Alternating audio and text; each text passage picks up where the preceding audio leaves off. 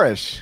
Welcome back to the CBS Sports Eye on College Basketball Podcast, where we sometimes discuss camel fighting, dodo birds, and leaky black. The Eye on College Basketball Podcast is presented by Jersey Mike's. Jersey Mike's, a sub above. Matt Norlander is here with me. He's in Stamford, Connecticut at the CBS Sports HQ studios. I'm in a hotel in New York City after being in studio for CBS Sports Network. If you're watching on YouTube, smash the like button like you're Brandon Davies. It's Friday night for crying out loud. You have consent. And if you haven't yet subscribed to the CBS Sports College Basketball YouTube channel, please do that while you're here. Okay, let's get into it. It was a wild Friday night in the 2023 NCAA tournament. We started the day with two number one seeds left. We ended the day with zero number one seeds left. First, San Diego State, my Aztecs, eliminated top seed Alabama 71 yes, 64. Yes, yes, then Miami eliminated top seed Houston 89 75. So,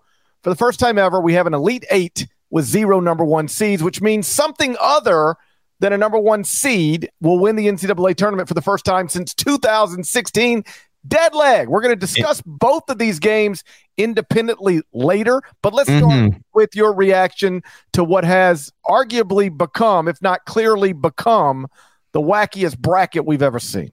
It's one of the wackiest, although the current total, if you added up all the remaining seeds in the Elite Eight, is not the highest ever. So there is a counter wacky argument. And by the way, the last time there was no one seed that won it, it was in Houston, which is where we'll be going. Uh, it's been a really fun past couple of nights here. I was obviously at the Garden on Thursday, and I will be there again on Saturday to watch FAU play against Kansas State. Um, feels like the story we roll with here first, GP, is number one overall seed, right? I mean, the the fact that we lose the number one overall seed, we lose all the one seeds, but Alabama going down means that Louisville 2013 is still the last time we had a one seed number one overall win a national championship. It's only happened three times in the 19 tournaments that we've done since this was uh, started in 2004. And it also means that we're going to have the fourth Final Four without a one seed ever. 80, 06, and 2011 are the times that that it's happened before. It's been uh, it's been wild. What was your primary takeaway on the day?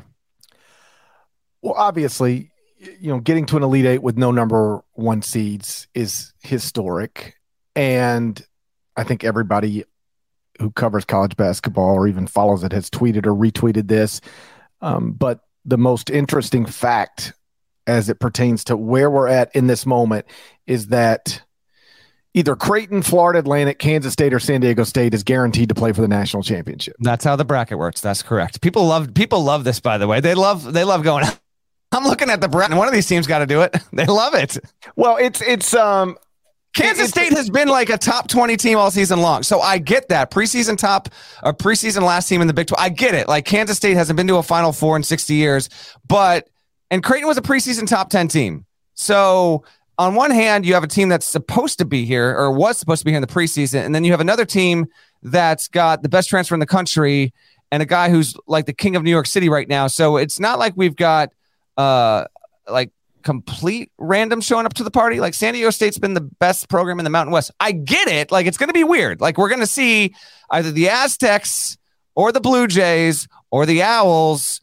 No, I will not be doing an owl impression on this podcast or the Wildcats from K State in the title game. Like that's going to be weird. That's going to be different. But um, I'm a little bit more taken by the fact that of all the eight coaches remaining, we got Mick, we got Greg McDermott, we've got Brian Dutcher, Dusty May, Jerome Tang, Dan Hurley, Mark Few, Rodney Terry when we taken that interim tag off, and Jim Larrañaga, we're gonna have a first time national championship head coach, no matter what. Someone's gonna be cutting down the nets for the first time in their career, and I think that's a pretty cool thing. Yeah, like I get it. Creighton was preseason uh, top ten. Uh, Kansas State's been good all season. Florida Atlantic's won 34 games. San Diego yes. State is an outright league champ and league tournament champ. All of these teams are good. I'm not. That's not the point. The point is like if I would have just gave you those collection of teams at any point this season and said, "Hey, one of them is absolutely going to play on the first Monday night in April," you'd have been like, it would have just it would have paused you. It would have it would have paused me. I, I would have been paused. I absolutely would have been paused. That's all. It's just a it's a it's a weird group of four to think that one of these teams is guaranteed to be 40 minutes away from a national championship in a few weeks. Well, can I? I'll also say this. I said this on HQ earlier. This did wind up being like there have been. I don't know. GP feels like you know maybe like three of the past six or seven seasons we have had reasonably so. We have had dialogue about how like man, this season's crazy in college basketball. We got all these unranked teams upsetting top 10 teams, and we got all these like these things that you see. Like it's been it's the second time in 50 years where six top 10 teams lost over the weekend, like that kind of stuff. But then you get to the tournament and like you look up and you get to a regional final or final four, and like, you know, a couple of high seeds have done what they needed to do, or we have teams that have that have been, established themselves as the best teams in the sport. This time it isn't it isn't that because you everyone was like, okay, it was starting to form like, especially if like Bama and Houston had won on Friday, and it was like, all right, the one seeds on the opposite side, like they almost feel like they are headed for a collision course. That didn't happen. So we do have as parity driven of a tournament as the regular season indicated that we would have. So, uh, you know, there has been a balance to the equation of what we thought was going to happen. Agreed? Yeah, like we had a wacky season where like there was a lot of different number one teams and all in in surprise teams. But usually you're right. It feels like if not, it, it actually does. Like the the bracket, it it, it ends where it should end. Like it, we might take a wild path, but then you look up and you go, all right, Final Four. Like at least two of these teams are teams that I always thought would get here or thought could get here. And yeah, maybe one of them is a surprise. You get a George Mason or a Loyola Chicago or a VCU but but on on our way, like on the road to the Final Four, as they say, um, we we we typically have some wild curves. But you look up at the end of it and you go, okay, well this this kind of makes sense. And again, um, on some level, having say Creighton in the title game might make some sense. But I'll just go back two weeks. On the Monday after Selection Sunday, uh, you you have an AP poll that is published, mm-hmm. so, and those four teams on that left side of the bracket that are remaining, Kansas State was 15th, San Diego State was 18th, Florida Atlantic was 25th, Creighton was unranked. So in the most recent AP poll, none of these teams were in the top 14, and one of them is playing for the national title. You put it that way, it is it appalls you. Man, I love this tournament though. I'm I I, I get it. Like people are like, oh, we we lost so many of these. uh either big name coaches or, or power school. I get that. I I I love every tournament in every form, no matter how we get there, how we go from 68 to 64 to 32 to 16 to 8 to 4 to 2 to 1. I'll take it every single time. Well, well, let, well, let me let me ask you this then. Okay, okay you love it because you live it. I live it. I, I love it because I know these people. And okay, okay, can we just start? Can we?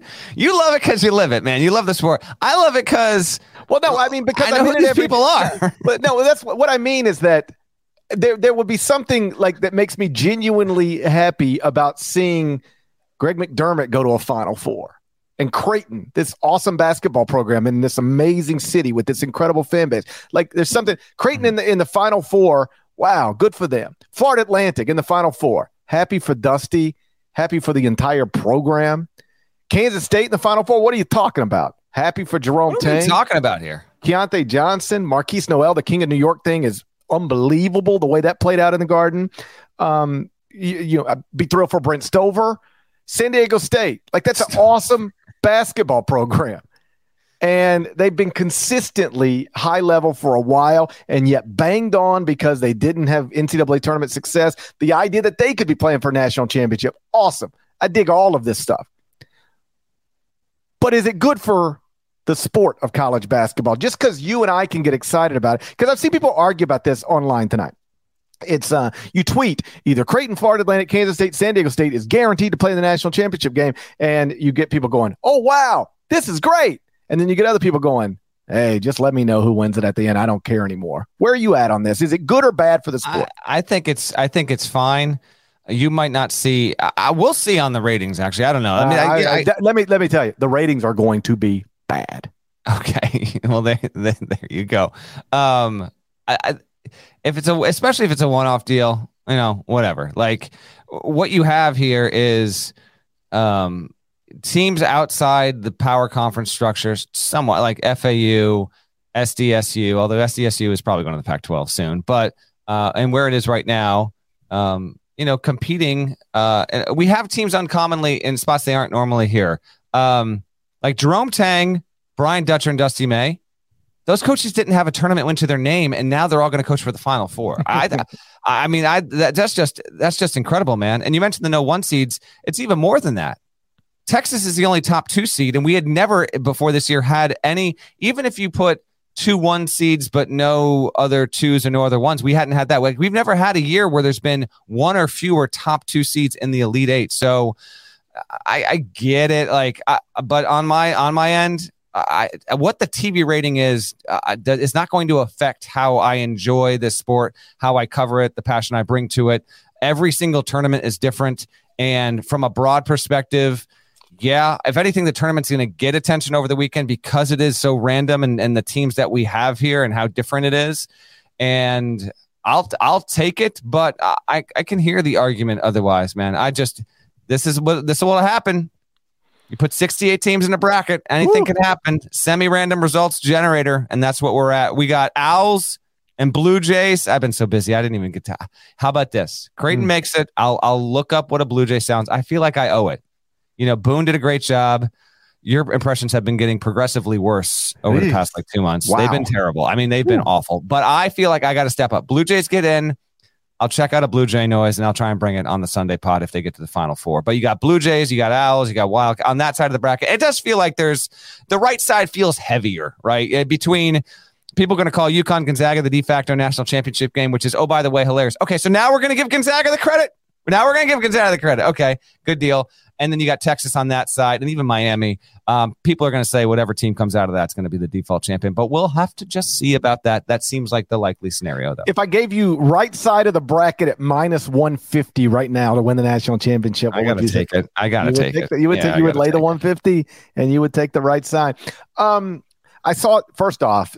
Um, don't threaten me with a Blue Jay impersonation. I'll paint myself blue oh, okay. So you want to one? I, am merely trying to make a bird noise to get it to be to get to the level that Boone. By the way, Boone Boone completely outclassed. He nailed it. He he out. I mean, he came into. I was this happy room, for him. He came into this him. podcast and said, "Get the hell out of my way with your little I'm a I'm an owl, whatever it was," and brought it, man, and brought it, and uh and so I'm just trying to step it up. But if you want, if you want to go, I blew myself. Uh, by all means. I uh I got to calm down a little bit. Yeah, I, I, was yeah. uh, FaceTiming yeah. with my six year old tonight, and he randomly went, "I'm a horn dog," and I said, "You're horn not a horn dog." yeah, he called himself a horn dog. I said, "Buddy, you can't. You only your daddy's allowed to call himself. yeah, you that. can't. You can't identify at six as a horn dog." And he just kept going. I'm a horn dog. It was outright. I wish I knew how to tape stuff or record it or whatever it is you do, whatever it is people do. You know, all these people are always getting secretly recorded. I wish I knew how to not secretly record my six year old. Can't do it. I'm gonna paint myself blue. You can do a Blue Jay impression. I'll just sit here being blue. All right. So I saw somebody in the YouTube comments say, I, I thought the uh, early round ratings were really, really good. They were really, really They're good. Best ever. Watch these next two rounds. It's going it'll pro- it'll probably it'll probably be tough. Um, I do think that what has happened is good in the sense that it highlights how inclusive the sport is and how accessible success can be. Right in college basketball, you can achieve notable things from nearly anywhere, not everywhere, but from nearly everywhere. We just had Princeton in the Sweet 16. We've got Florida Atlantic in in the Elite Eight. I like I like that it it it proves high major level, mid major level, you can achieve notable things in this sport from from nearly everywhere. That's good. The bad is that it is almost certainly going to be a television ratings nightmare because no matter who comes out of the right side of that bracket, the left side of that bracket is is going to create some not great ratings, probably. And I saw somebody say, "Hey, listen, the country's falling in love with Jerome Tang and Markquis Nowell. and I, I think that is true on some level. You know, Patrick Mahomes was tweeting about Markquis Nowell. Love it. Uh, I love it. Right. The idea that mean, we talked about this last night. You, you know, we don't need to get into it again, but like that was awesome. Um, Markquis Nowell at the Garden was awesome. And that is becoming a big story. But uh, uh, just to place it in proper context about how unfamiliar it really was to people until it happened, I was here in New York today and I bumped into to somebody who is a prominent sports media figure. Smart guy, talented guy, really good and we, bumped him and and we were talking for a minute and he said so this Nowell guy how has he been good all year like like he didn't know he like mm-hmm. acknowledged mm-hmm. like i just really yeah. i never heard of him that's where we're at even the markquis Nowell story that is awesome now is not a story that was familiar with anybody outside of our world our very defined world as recently as a couple of days ago and so that that is just having had conversations with television executives over the years who monitor this stuff and understand it way better than we could. Honestly, you're better having Michi- a very good but never great Michigan State team in the Elite Eight than you are most of these teams in the Elite Eight. The big brands are what people watch, and we've lost not all of them, but we've uh, we've lost most of them. And oh, by the way, eight of the top eleven teams in the country, according to KenPom, are now gone. Eight of the top 11. Only UConn, Texas, Gonzaga remain. And I, would say this is, uh, I'd put it in the negative column. It's awesome that somebody, some school, some coach, some players are about to achieve something that they've never achieved.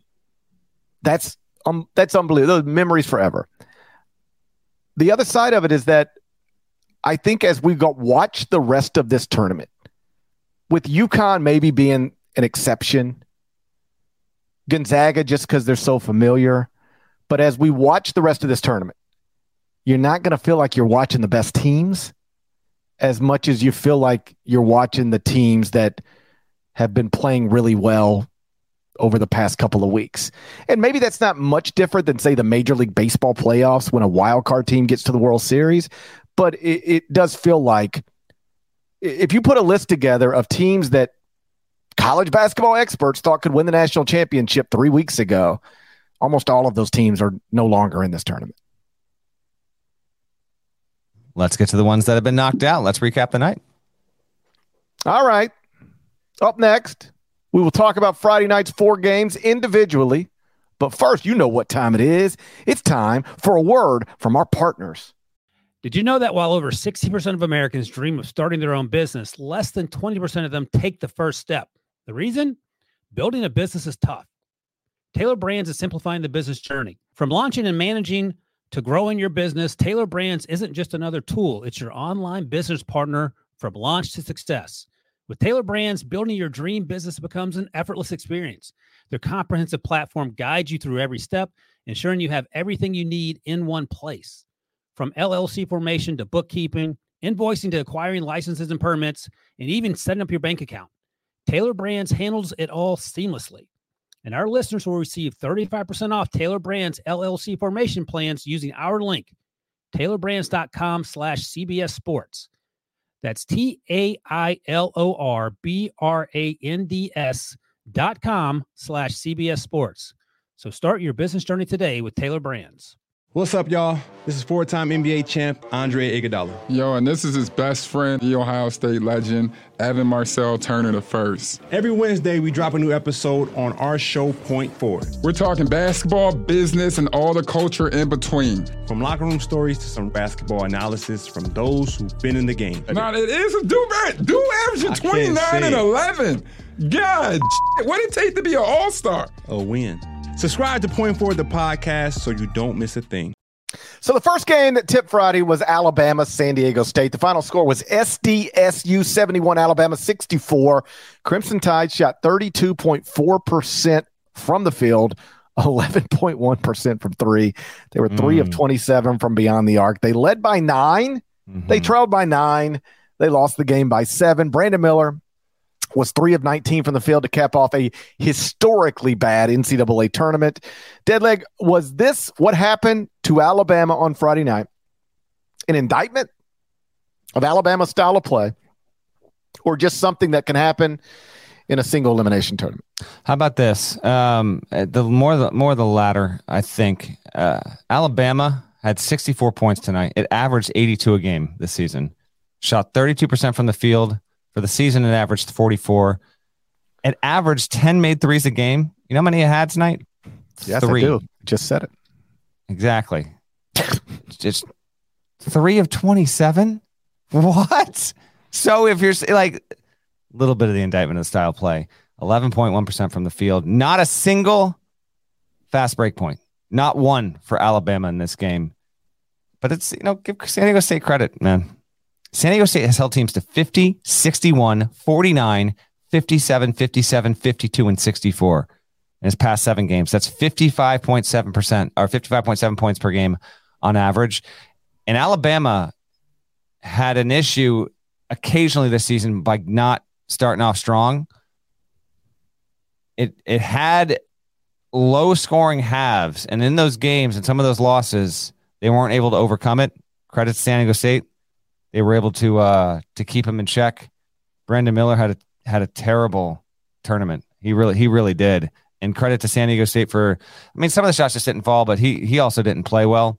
Um, he also took bad shots over and he over. He took bad again. shots. He took bad shots. By the way, Nate Oats has one win over a single digit seed in his career in six NCAA tournament runs for Nate Oats. Just as a note, like there's, he'll get the, if he's really as good as we think that he can be as a head coach, then he'll eventually, uh, um, you know, get rid of that. But uh, but there have been some disappointments there. How about this on Brandon Miller? You're seeing that if you're watching right now, you can see the the graphic on the screen. Brandon Miller had 28 points in 85 minutes of NCAA tournament play, and that came against Corpus Christi, Maryland, and San Diego State. He, this is from CBS Sports Research. This is incredible. Miller is the only player since at least 1960 and likely ever, according to our researchers, to shoot under 20%. He was what 19.6% from the field technically in a single tournament with at least 40 field goal attempts, man it it was it was a bad showing. He had Brandon Miller had 10 turnovers and eight made field goals in the tournament. He had more turnovers than made shots. Nobody had that. We're talking about a guy that had that was starting to, in addition to everything else that was happening, obviously, had really started to garner discussion about should he go over Scoot at number two in the draft and whatever. We'll get to that in in later in the spring when we got when we have to talk about draft stuff there. But his lack of his lack of ability to kind of seize the game was the was the was the biggest thing without a doubt. Credit to San Diego State. It's in the it's in the Elite Eight for the first time in program history. Mountain West is in the Elite Eight for the first time in, in league history, and uh, and Alabama losing is now among all programs to have at least six Sweet 16 appearances. Bama is the worst ever. One and nine is a program in the Sweet 16. One and nine. The Miller stuff, man. I'll tell you what. And then I, I do want to hear your, your thoughts on on on all this and, and the game and how it played out. You can't tell me that everything surrounding the program didn't have some sort of, of effect. I'll never be convinced that. I'm not saying it was the reason it lost. I'm just saying how could it not be a factor? And two, you know, two of the assistants on this staff are going to go take head jobs otherwhere uh, elsewhere. You know, uh, Bryan Hodgson is going to Arkansas State. Um, Charlie Henry's going to Georgia Southern. So I'm not saying like that's just another thing on the pile. Like there's a lot of stuff surrounding this Alabama program, and then San Diego State. It was it was, you know what? It's tournament. It's tournament of matchups, GP. San Diego State was a bad matchup for Alabama. I went on HQ earlier in the day. I said San Diego State's got a really good chance at winning this game. Did I predict that right? Of course I did not. Of course. No shot did I predict this outright. But I did say San Diego State would cover and would keep it close and the game would be in doubt with two minutes to go. Well, guess what? I don't have my board here. I don't even know what's on the soundboard. I don't even want to dare touching it. All right. Yeah. But I don't have the I'll try, I'll try and that one's on me. I was wrong. close, actually. Uh, let me try you. I was wrong. Not bad. I was wrong on that. San Diego State didn't even have a close near the end. Your thoughts on what the Aztecs, I believe you call them your Aztecs. They're my Aztecs. Did to the tide. We have a lot of history, me and my Aztecs. And uh, so I'm happy to see them get to this point. And to do it, like they, I know they, they only won by single digits, but like vice grip, were, GP, vice grip. They were in control of the game, it felt like the entire second half, and if not most of the game. And they did it while Matt Bradley, their leading scorer, was two of nine from the field. I mean, what if I told you before the game? All I can tell you is that they're going to get basically nothing from Matt Bradley. You'd be like, well, well, how are they gonna how are they gonna get into the seventies, and how are they gonna win? Um, well, I would I would I would have told you that Brandon Miller is going to shoot three of nineteen from the field. That's what I would have said. Lord, um, over, but but I I like you had San Diego State covering this game. I did not have San Diego State winning the game, but I did have San Diego State covering. And I don't know if you remember. I hope you remember. If not, I can remind you. Would you like yeah. me to remind you? I don't remember. Right in the middle of the season, I went ahead and guaranteed you San Diego State would go to the Sweet 16. You did. I do remember this. That I was, I, I was, I was committed. I think you also had A and M going to the Final Four, but the, uh, the yeah, details. I know I had I had A and M. I told you I would take A and M and San Diego State both to go to the Sweet 16, no matter what. Yeah, well, one of them worked out. We don't have to talk about the other one. I'm just saying this one worked out.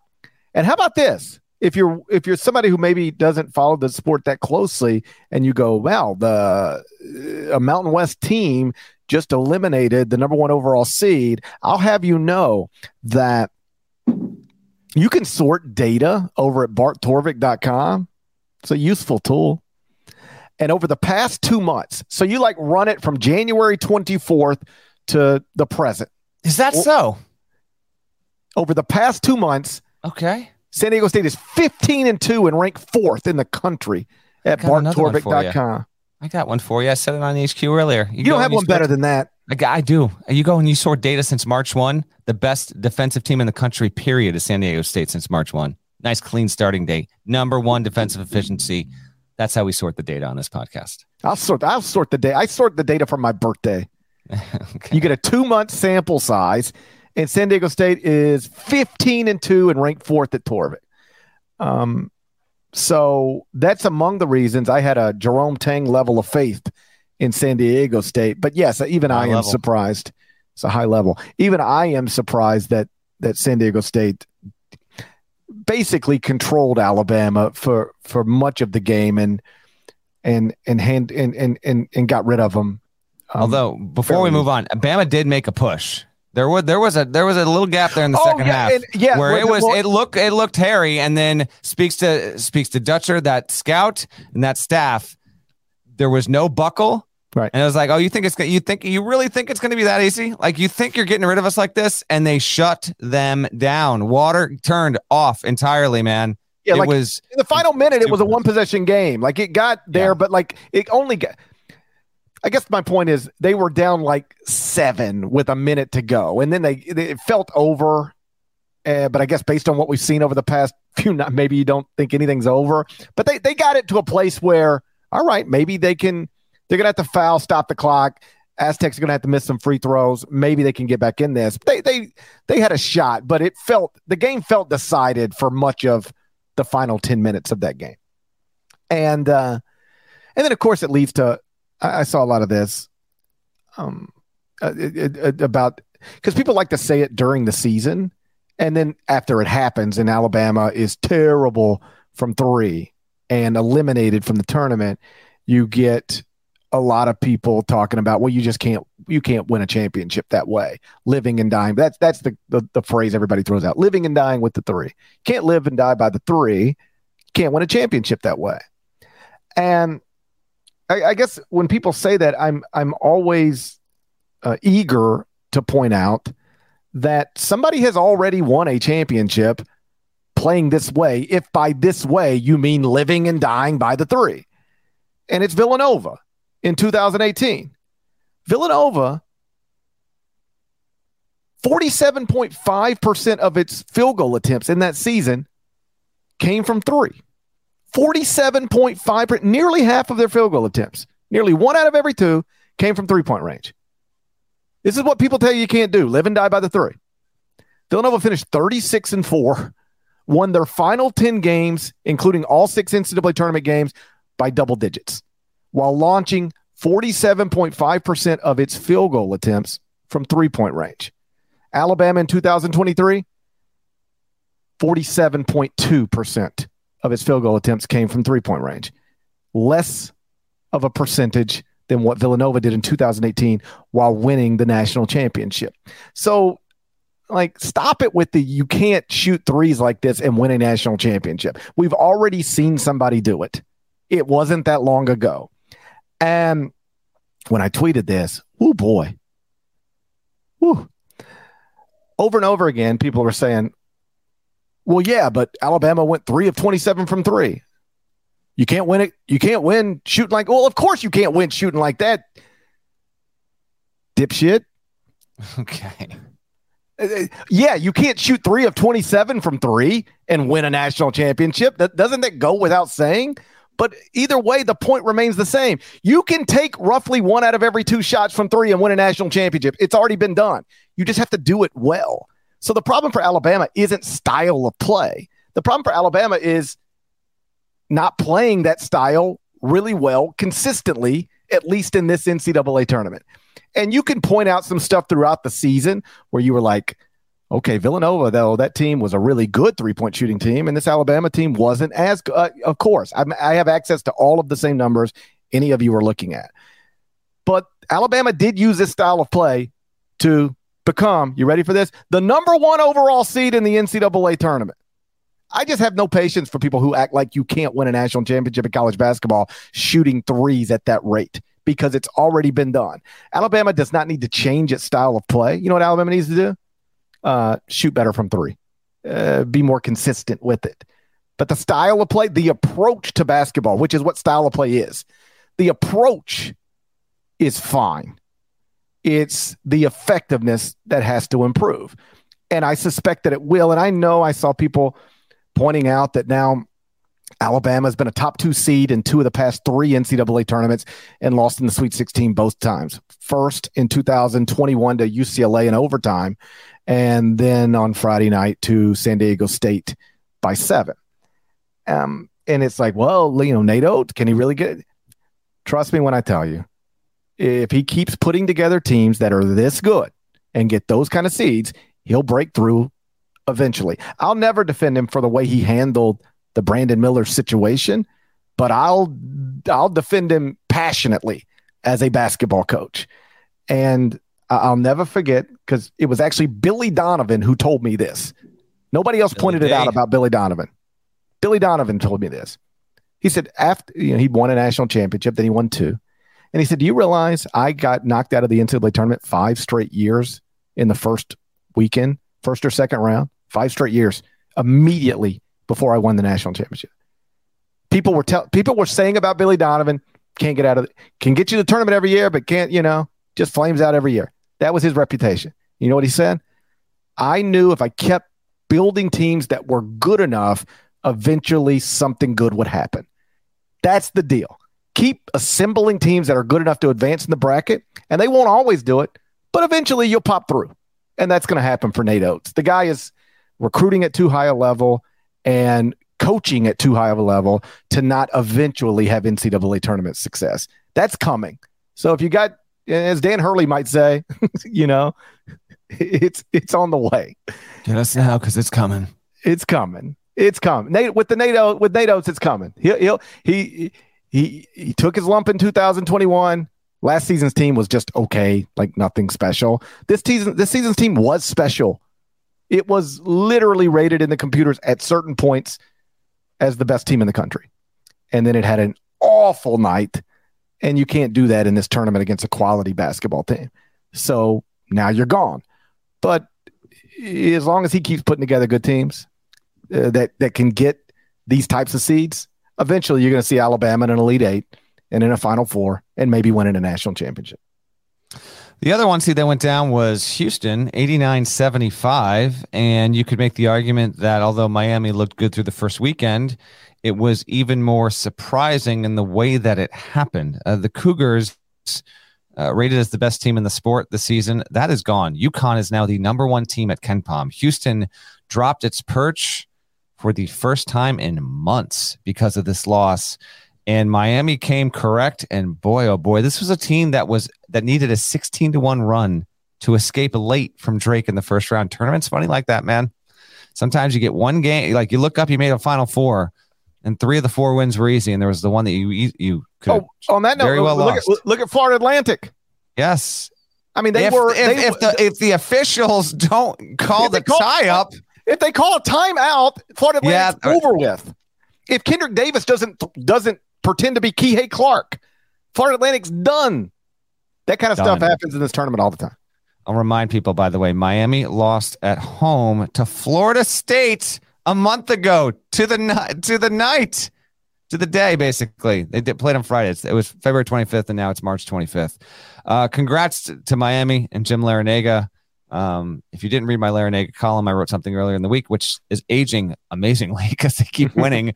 uh, 89 points though. It's the most points Houston's allowed in a game in the last five seasons.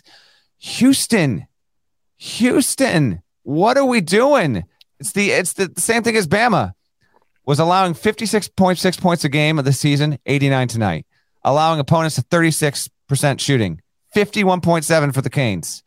Three pointers per night. Houston was keeping opponents to 6.2. The U had 11 triples and shot 44% from three.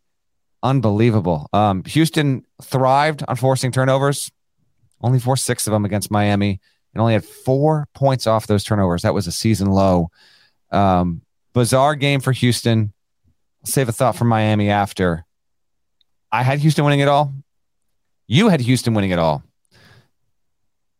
I I thought that Miami would be able to win the game because of of just the, their size, their strength. You know, eh, they're shooting. They got everything right. They, they Miami has actually has a lot of pieces, and I had mentioned this multiple times this season in my power rankings.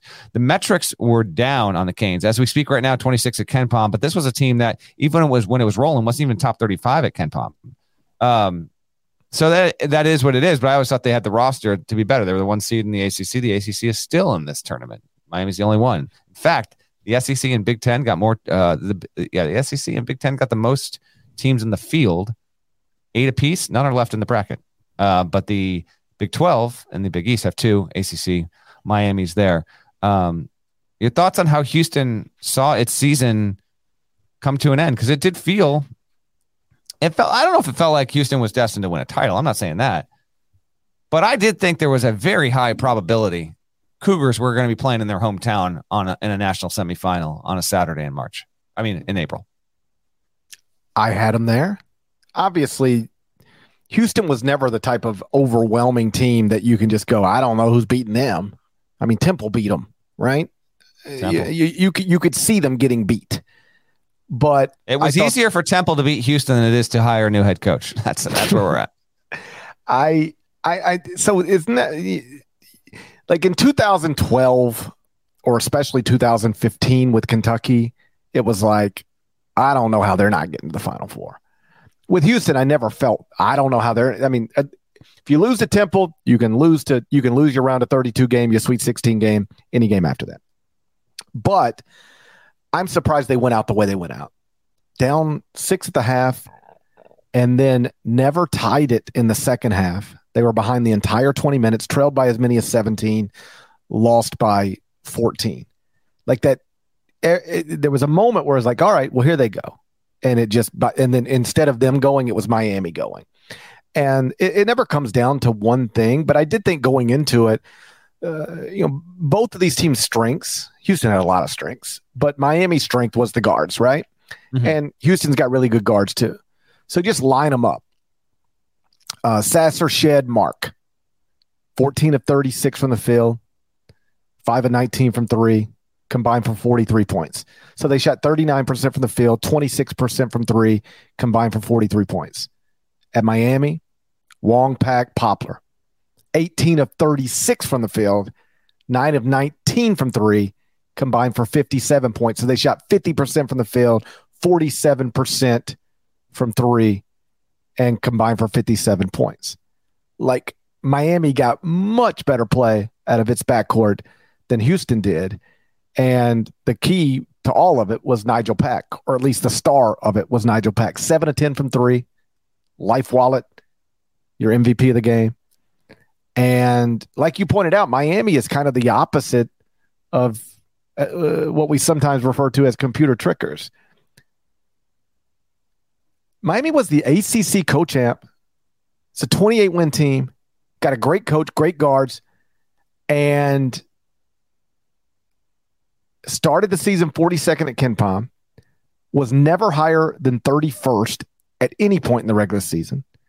Was 43rd when this NCAA tournament started, and is still only at 26. Do you realize KenPom still rates 19 and 15 West Virginia seven spots better than Miami than a Miami team that won the ACC and is in the Elite Eight? And I'm not I'm not arguing with the numbers. It's just that um, you know the data is the data, the algorithm is the algorithm. It's just interesting that Miami has in terms of win loss resume all that stuff has been a rock solid team all season for most of the season but the com- the predictive metrics never um, reflected that in any way whatsoever yeah it's pretty fascinating because uh because they do have i mean between wong miller so Wong, uh, Pat, I know I should be clear before somebody wants okay. to tweet me. Right. Like I know the predictive metrics don't care if you have a great coach and a great back. Yeah, yeah, yeah. I, I, I understand. I, I, just don't want somebody tweeting me that. I'm tired of people tweeting. Wong, me. Miller, Omier, Pack, Poplar, all in double figures, and uh, like eh, they just I don't know. They they're, they're capable of having great nights from the line, getting to the line with frequency, pretty reliable from three point range. Not afraid to take uh, big shots, uh, move the ball well. Wong is an alpha. I've been singing Miller's praises for months now.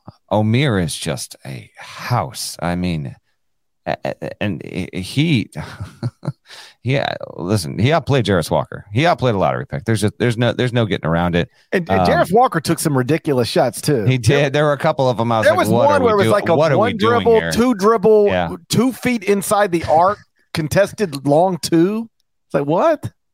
I know. Interesting on Houston here. They they get knocked out. They go to the Big Twelve next season. Um, they can certainly get another one seed under Kelvin Sampson. That that that that will be in the on the table potentially, but it won't surprise me if we look up in five to seven years and they're like a good Big Twelve program. But we're like, man, that was that was the window. Like right there, you made a Final Four, Elite Eight. Here, you don't even get you get the Sweet Sixteen. But congrats to Miami for for getting it done. Um, Miami has four NCAA tournament wins without Jim Larrañaga and 10 with him, man. He is something else. Do you and remember, go okay, ahead. go ahead. I, no, I was just gonna say the only team that's made the Elite Eight in back to back. Miami's got the best Elite Eight streak going. It's the only team this year in the eight that was also there last year. And the Miami women also in the Elite Eight for the first yeah. time in school history. Them Cavinder twins, boy, they're uh, always up to something, go. you know. Yeah, okay. they're always up to something. Mm. I watch them. They're always up to something. Do you remember when Jim went oh. to Miami? People were like, yeah. I don't know about this. Dude, I talked to Jim earlier this week and he just I, he he I ta- I saw him in Albany and I was like, "Hey, listen, eh, eh, you know, just to get on the record like that you're not going to retire." He's like, "Man, I'm not retiring and I've got five grandsons and they're all between 13 and 17 and they say I got to coach them." So I might be going until I'm 80. And I'm like, all right, Jim, it sounds good. I was like, I'm writing this column on you. I don't want to say that you shouldn't retire. And then we look up and two days later, you're like, see ya. So he's he ain't stopping, man. He uh well, why would he? He's running, he's got he shouldn't. I mean, he's running a hell of a pro like with Boeheim, it was like, all right, man, I'm I'm not saying you need to retire because you're 76, or but you might need to retire because the program is not good anymore. But Larrañaga is running an incredible program. I mean, back to back Elite Eights, ACC as championship. Back to back Elite Eights as a five seed or worse. It's only happened three times ever. This Miami team, 86 87 LSU, and then the, the Brad Stevens Butler teams are the only teams to make consecutive Elite Eights with a number five or or worse seed next to their name. Congrats on the uh, congrats on the Canes, man, and congrats on Larrañaga. He's one win away from taking George Mason and Miami to Final Fours. Come on, man. And That's as I wrote earlier in the week, here's the thing. It's not that he's the best coach in both those programs' histories. Go go look at George Mason basketball history and look at Miami, which didn't have a program for more than a dozen years. They have almost no other successes when he hasn't been the coach. It's been him and nobody else for the most part. It's wild, man. No, he has not been back to the tournament since he left. He should maybe already be in the Naismith Memorial Hall of Fame. Maybe, but this is the thing. Like, if he gets one more win, like maybe that's the tangible thing that needs to happen. Maybe right. it does. But if my if he takes the Miami friggin' Hurricanes to the Final Four, get him into the hoop hall. He because he's going to get 800 wins. It, it is inevitable. He might get there regardless. But a second Final Four is, I think, the clincher. I re- I just remember when he went to Miami, first off, people, it wasn't even that people didn't, that were like skeptical. It wasn't just that they were skeptical. It was that folks thought this is your classic guy had some success at the mid major. School doesn't know who to hire. and he's going to go down to South Florida and retire. Like that's what people said. So that was like 12 years ago when he got hired. I didn't buy the. I, I didn't think it would go that well. Honest, I, that's. I mean, that, 60. that They went and me. hired, Miami, Miami went and hired a 61 year old mid major head coach, and people were like, "What? Really?" And he's Mhm. uh, he's been great, absolutely, absolutely great, and doesn't seem close to the end. Like that's the thing. Um, Nope. This sport, I think, more th- more so than college football, allows for coaches to continue to operate at a high level um, into their 70s. Mike Krzyzewski did it. Roy Williams did it. Um, Rick Pitino h- is is doing it, um, and Larrañaga belongs on that list, and and and maybe closer to the top than most people realize. Um, if, folks haven't read your story, they should go check it out at cbssports.com. He's he's been awesome, and uh, really happy for for you know you and I both have gotten to know Jim a little bit over the years, and he's like he's easy and He's- accessible. He- he's He- he's he's as easy as it gets. he's man. as easy as it gets. He is. He is everything you think Jim Larrañaga is. He is. We saw the dance. The dance that went viral. Like keep keep it up, Jim. Every by the way, every as that article points out, he's the portal king. Every Sweet Sixteen, every second weekend team he's had at Miami have had three starters that have been transfers. Man, he's Should- been should- getting it done. should it be a bigger story? Like I know people will make their life wallet jokes, but like should it be a bigger story? Like the casual person watching these games has no idea that a billionaire Miami booster went and bought the guy who Yeah. hit seven It- threes tonight. I know. I- Should I- that be like something I like- jokingly said he's underpaid. By the way, I mean, seven threes for four hundred. I know it will. season? It will be not an even bigger story. How about this? It gets even bigger if Miami and K State win. Shouts to Mike Miller at the Field of 68. I saw you tweet this out. Uh, absolutely, Mike. I, this is a great. This is, and I know he listens to the pod. K State lost Nigel Pack and got better. Miami got Nigel Pack and got better, and both those teams could wind up in the Final Four with the most talked about transfer in college basketball last offseason. It is pretty interesting. You're Oh, buddy. I think we lost him again. Oh boy, That's- I'm here. I never, I never left. Oh, you don't know that you left, but you did. All right. Well, You know, uh, did you hear sometimes everything people- I said? You know, I know. you know, sometimes people wake up in the hospital and they're like, "What's That's going happened. on?" And you're Yeah. like, "You've been asleep for Yeah. 28 days. You don't I- know you've been asleep for well, 28 days, but we know. yeah. We know. You just went into like a seven second coma. Wow, I, I have passed out. That I, that I have experienced before. You you pass out, you wake up, you're like, whoa, whoa. Um, you know what? What I said. do it all it's, the time. It's it's lost. It's lost to the ages. Let's get on to Creighton Princeton. So, um, the the late night games weren't that fun. I mean, maybe Creighton. Princeton was fun for, for for a half. It was fun for a half. It was. It was. Uh, it was Most first half. half points in the entire tournament, ninety combined. So it was fun for a Yeah. half. Yes. Uh, condolences to anybody dumb enough to take the under. Second game in the South Regional, uh, close for a little while, but then the higher seeded team pulled away. Creighton 86, Princeton 75. Blue Jays are in the Elite Eight for the first time since 1941. Your thoughts? Can we call it the Elite Eight when there was an eight-team tournament? Like you just by getting in, you're in the Elite Eight. Yeah, I think you. I guess so. Yeah, you're in the Elite Eight. What do you want me to do? Um, I hey, uh, a, a note of congrats to Princeton for giving us another memorable, awesome Cinderella story. 15 seed, winning two games. That's going to be amazing every single time. And the way they did it was incredible, just dominating. And then Creighton was a different. It was a different setup, man. That's a that's a different kind of team. Ryan Kalkbrenner is a different kind of big than uh, than what Princeton faced. Even in Arizona, those those are good bigs, but defensively they're not Kalkbrenner at all. And uh, and Princeton ends its season with uh, with just you know uh, just an, an all-time memory. And I, I actually will be interested to see if uh, Tosan o- o- Owoma is going to be able to, if he wants to transfer, because he's the senior. Like, is he going to come back to college basketball? He did himself good, and he will be. If he wants to pursue a grad year somewhere, many a high major is going to target him. Keep an eye on him. As for Creighton, um, He should go to I had it. Miami. he should actually. You know what? Can he transfer to Miami before Right Sunday's now. game? Is that allowed? You know, if anyone can do it, Life Wallet, make it happen. At least give it a shot. At least give it a shot. Yeah, take a shot. Take a shot. Um, by the way, I, I can't. If the Jalen Clark injury doesn't happen here, I think Princeton's got a chance. Don't But tell me. Don't tell me. This. I've been telling. I've been telling people for weeks now. But so as it as it happens, Creighton benefits. I did have Creighton in the eight. I have Creighton in the four. I had Creighton beating Bama though. So uh, now they're going up against San Diego State, and Kalkbrenner. You can see here he's got the most points in a single tournament. If you're watching on video, uh, in Creighton history. Uh, shouts to Marcus Zegarowski, by the way. who, was Za- who was his brother? Yeah, can you remember? That's the question. Can anyone in the chat remind GP who Marcus Zegarowski's fake half brother was? That's an old. It's not even that old, but we have a lot of new listeners in the past no, no, he didn't he have a real half brother? I thought he was the fake one. No, the Chat's gonna have to come. Is there anyone watching in real time at this hour that's Marcus? Zegarowski and Michael Carter Williams. Is are, that what it was? are Okay. real half brothers? Okay, and yes. I and then I decided. Who was the fake one? You're right. You're right. I think I remember. I think I decided that was so funny to me. Just it just doesn't sound like two people. Chat is coming through immediately. I talk about nothing right other than the names, and the Yes. names just don't sound like the brothers, Michael Carter Williams and Marcus Zegarowski. And so I decided that Jalen Crutcher and Killian Tilly. That's what it was. oh my gosh. I said Jalen Crutcher and Killian Tilly were half brothers. I just started You saying don't like know where you true. were yesterday, but that is a good pull. That is great. That is great stuff, man. Kalkbrenner had uh, Kalkbrenner had 22. Scheierman had 21. What an all-time pull that is. Uh, Trey Alexander had 19. Creighton shot 58% from the field.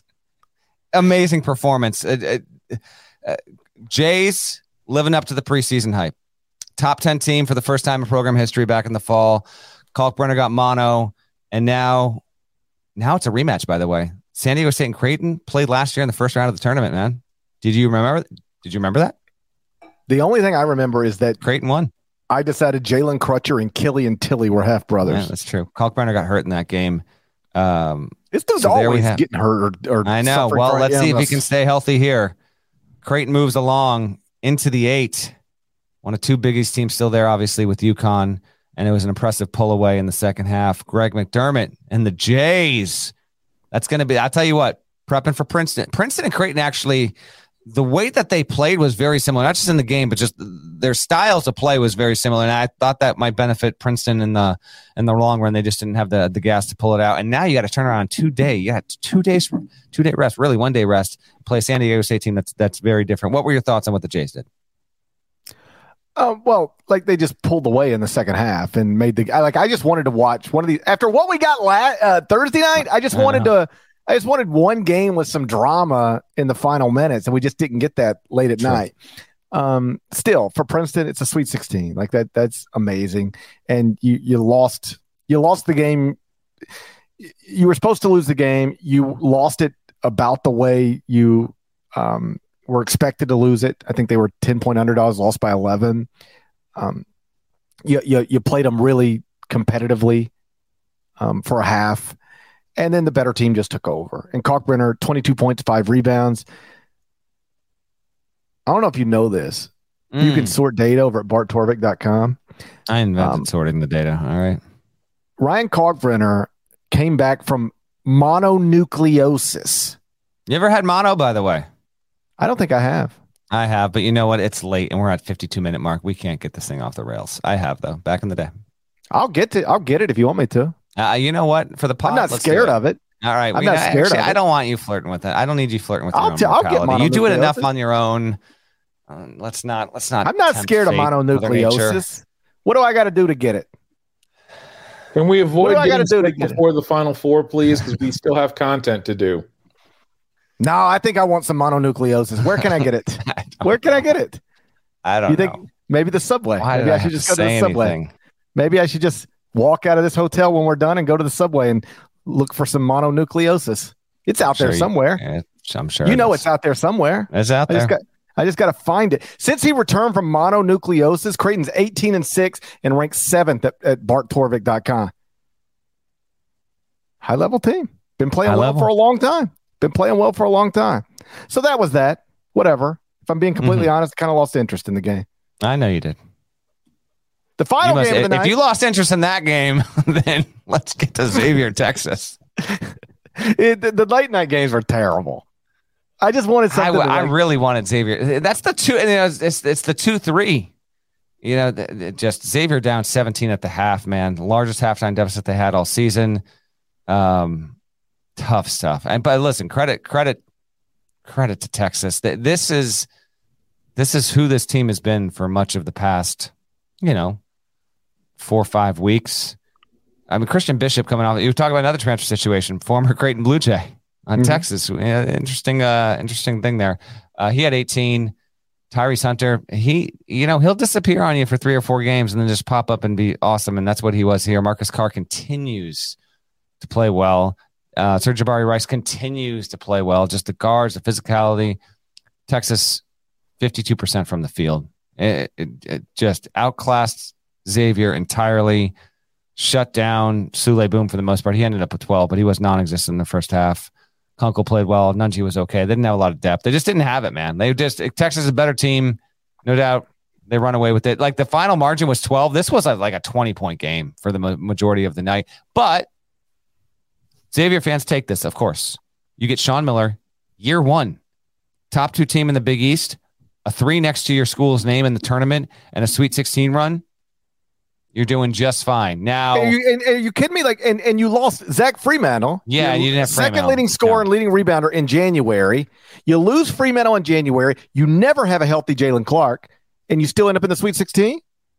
You take that every day. You take you take it. Now there'll be some roster reconstruction. We'll see, but good on good on X for a good year. At Texas now into the eight. Um, I, First time since 2008 yeah, into the Elite Eight. I Shouts to DJ three. Augustin. yeah, Shouts to Yeah, Dexter go. Pittman. yeah. Not shouts to Kevin Durant though. That was 07. Didn't even get past USC. Do you remember who eliminated Texas in the in the Elite Eight? OJ Mayo. OJ Mayo. Yeah. No, I'm talking 2008 Elite Eight. Oh, okay. It was not OJ Mayo. No. Uh, 08 Elite Eight, Texas. Ooh, good good trivia time here. Let me uh let, us see. So 08 Elite Eight would have been Kansas over Davidson. Um who knocked out Texas? Would that have been Ooh. Um was that Michigan State? Carolina? No, but Michigan State had already been eliminated by the same team. Uh-huh, look at us now. Um who beat Texas in 08? Uh what region? You know, okay, here we go. one of them. One of those. One of them. Yeah, one of those regions. One of the four. We had four regions, and Texas was in It one of wasn't. UCLA. It wasn't Kansas. It wasn't Memphis. Who am I missing? Tell me. 85 67. That's a. Derrick Rose, Chris Douglas Robertson, Joey It did it. It was out. Memphis. It was No, Memphis that because did it. the thing, I don't remember the, the, thing game. you got to remember about that about um yeah, oh I don't remember God. this game. who was my point who was my point guard at Michigan State that year? It's my favorite guy ever. Neitzel, boy. Drew Neitzel, buddy. Neitzel. Okay, Neitzel. so Derrick Rose in in succession blew out Drew Neitzel, blew out DJ Augustin, and then blew out Darren Collison, Hmm. Russell Westbrook. yeah. And then what happened? Well, Yeah, there we go. Dozier for the championship happened. Dozier for the championship. No, and we're going to overtime. That's right. Uh, good on Texas. Poor Jim Nantz, by the way, he sounded so upset. so I wasn't depressed. able. I was in HQ. I was listening to stuff. I didn't hear the Houston call. I was actually wondering how that was going down. I didn't hear the play. He was. He, he sounded. He sounded disappointed. I, I- I mean, listen, he's the best. So at by Yeah. when it was time to celebrate Miami, he celebrated Miami. But you could you could tell like his heart was broken a little bit. You know, and, and it should be. We didn't get the Nantz calling Houston and Houston. That's uh, that's unfortunate. I tweeted uh, on Texas that Chris Del Conte just needs to come on. What are we doing? Like, why are we wasting our time? Just announce Rodney Terry, and then uh, Okay, on and, that. and Pomeroy wanted to dunk on me. Well, what what good does it do to do it now? I mean, nothing. But why not at this point? I- Okay, I okay. understand if you weren't going to originally hire. He has done a good enough job. Don't give him a nine year contract. Why not sign Rodney Terry to a four year deal? See if it works. If you if you wake up in two years and it's not working, then you start then you start anew. You are not getting the big guy that you wanted at this point. I think if that was the case, there'd be more buzz around it. Hasn't happened. Terry's won seventy five percent of his games since he took over. Won the Big Twelve postseason title. Got a two seed. now into the Elite Eight, a game away from the Final Four. Just go ahead and name him the coach. They're going to take the interim tag off. I don't think there's, I don't want to say no shot. I'm putting it at 90% that Rodney Terry's getting this job. I just wonder if, when and how are they going to announce this? Does he need to formally interview? Do they have to go through some some stuff uh, with the Board of Regents before this happens? That's probably the answer to this. I just don't see what the damage is in coming out and saying we're so proud of what Rodney's been able to do, and we're going to make him our next head coach. That's just well, my the, take on it. The damage would be, and like I say this as someone who likes Rodney Terry, and I want him to get the job because I like Rodney Terry, and I'd like to see him get the job. But there is a massive diff. I like. I think both of these things can be true. I like Rodney Terry, and I hope he gets the job. But there is a massive difference between taking over a top 10 team and keeping it a top 10 team mm-hmm. and running a top 10 program. Those are two different skill sets. This team sure. was he this team work. yeah, and and I, I'm just saying if you were the Texas administration, what if you've got you don't think they can hire the big name that that that, that might go, oh wow. Uh, and and you might be right. I don't know. We'll see. But is there anybody you can think of that you go, oh wow, if you can hire that guy, I don't care what Rodney Terry's done, you got to hire that guy. Sure, but I don't think those. Okay, well, what if there. they get that guy then? Uh, because then, if, if because if sure. they can get that guy, then then everybody's saying you have to hire Rodney yeah, yeah. Terry if now, they can. There's, they're wrong. There's, listen, is there the chance that CDC has that guy, Chris Conte? There's a chance. My signals aren't indicating that, but if he has the guy, I will. I'll make a crow noise on the pod and then I, and I'll, and I'll metaphorically. I heard a, I heard a big name today, and I don't know that I even buy it, but I did. Somebody floated. I don't even know about floated. Somebody was like, "Have you heard this?" And it was a big name that if you that I mean, if I, I guess said, it's possible, but but if I said it right, if I said it, you'd go. You'd be like, "Well, you got to go."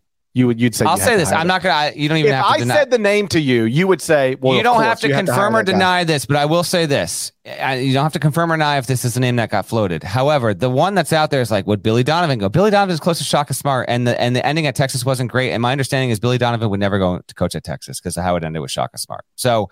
I'm not saying that's that's who the uh, name uh, is. I'm not saying that's the name either, yeah. and I'm not saying it didn't end awkwardly with Shaka Smart, yeah.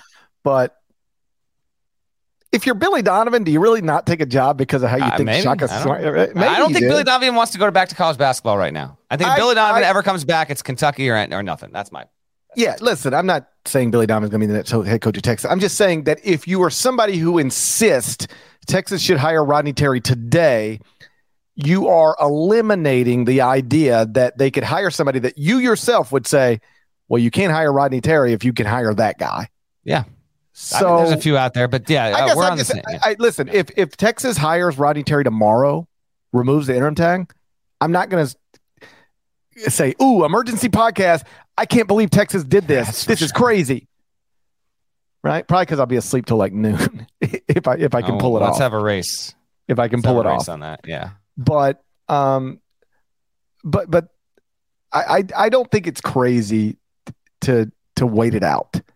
And I don't think it's crazy to not instinctively hire somebody because they're being successful in the moment with a team that they inherited.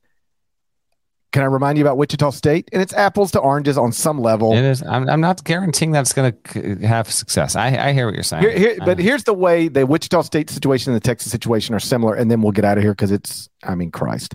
Um, yeah when on the day that Wichita State had to hire had to fire Gregg Marshall, they had no plans of hiring Isaac Brown. Zero. They would have never. If you just said, "Oh, is Isaac going to get the job?" No, no, no, no, no, no, no. Are you crazy? Mm-hmm. No plans to do that. And then he did well with that team. And so they said, "I guess we got to hire him because he did well." Two years later, he's fired. All right.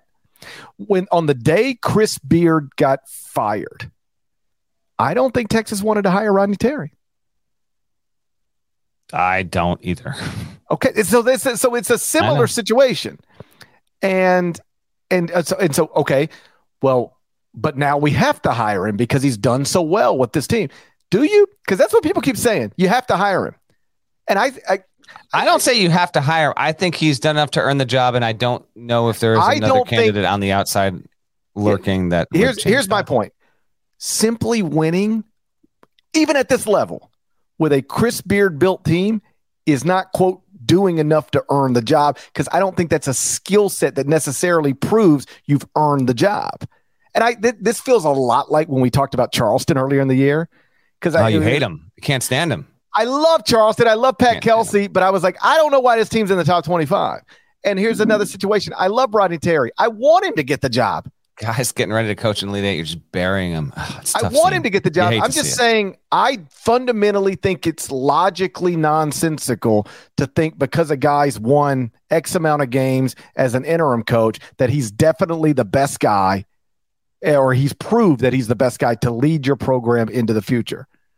I, I don't think those two things those those two things line up I got you. On this, necessarily. let's necessarily. let's get out of here on this, and then uh, listen. We're gonna talk. We're not previewing the Elite Eight. We're we're gonna recap all that. We got some great games. Actually, how, quick quick picks. I'm gonna go. Gonzaga beats UConn because I have Gonzaga in the four to begin with. I'll go Texas over Miami, Jays over Aztecs, and yeah, FAU. FAU to the four, beating Kansas State. Who are your four winners in the Elite Eight? I've got Kansas State over Florida Atlantic, but I don't feel strong. I like I like. That's Florida. the, that's Florida Atlantic is good enough to win this game. Oh, you you bet your ass they are. They are the the Owls are good. Um, I just that Markquis Nowell thing that was so all timer. Oh, I mean, dude, you were you were in the garden. I was. I Oh, was- it was uh, top ten was tournament game. I've ever covered, and and an amazing scene, and to be back like back in the back bells with Right. him, all that stuff. It was just yeah. So I don't I don't root awesome. ag- I don't Yes. root against Florida Atlantic because if Florida Atlantic wins, I'll be thrilled for Dusty. But I like the I like take like I like both of these coaches. I like both of these programs. I just the idea of Markquis Nowell going wild in the garden again I know. to take it is is awesome. All right, that that's the best thing. That's the best Yeah. thing. Yeah. Uh, so, uh, so I think I, I I go Kansas State. I'll I'll I'll take Kansas State to win. UConn I have in my original bracket as a Final Four team, so I'll pick UConn again. Two point favorite, by the way. Mm, But I really like if the Zags win that game, dude, they might become the favorite to win the national championship. we're not doing that stuff again. But I got to tell you, because I was at the guard, I just I was not in any position to podcast. I was way too busy. All this stuff. I got. to I want to watch the. I saw bits and pieces. Now I saw the ending. Like I want to watch the the Gonzaga UCLA game. Start Dude, it was- I'm, it I'm was- going to was- find the time to watch the game in, in full because I, I I didn't see Timme. I saw the final three minutes of the game, and I saw like a highlight here. Timme going out and absolutely dominating fools. Are you oh, kidding by me with the, oh, what he was doing? 36 point. You ready for this? You let Drew Timme go for 30 again against UConn and get a win? We got to submit ballots for National Player of the Year? I'm going Drew Timme at Gonzaga. Ooh, it's it's it is. Drew it's Timme's going to be if he does this. If he carries them to a Final Four, it's up for debate. Absolutely. Now, I will. I I'm not going to discard what discard what Edey did, but it would be up for debate, and um, I'm sure the our listenership appreciated you and KB getting into that game. So, but uh, that just was the game was wild. it was they an awesome thing to experience in the garden. I had like 10 media people around me watching on our computer, and we're going nuts because that Strawther shot, he's out of his damn mind, even taking the thing to begin with, but he goes instant legend with it. It's incredible. You've got UConn, I've got yeah, so I've yeah, so I've got Kansas State and UConn in the Final Four, and then I've got man, hmm. man, I hadn't You, even thought you, about you yet. can't fire Rodney Terry and have Texas win at the same time. I'm taking my Aztecs to the Final Four. Yeah, you are. They're ass, mine. Ass, ass, ass, ass, ass. Yeah. We, me and the Aztecs have grown up together. Taking the Aztecs to, and then uh, I'll I'll go Rodney Terry. All right, there we go. And by the way, if he gets to the Final Four, they're going to hire him.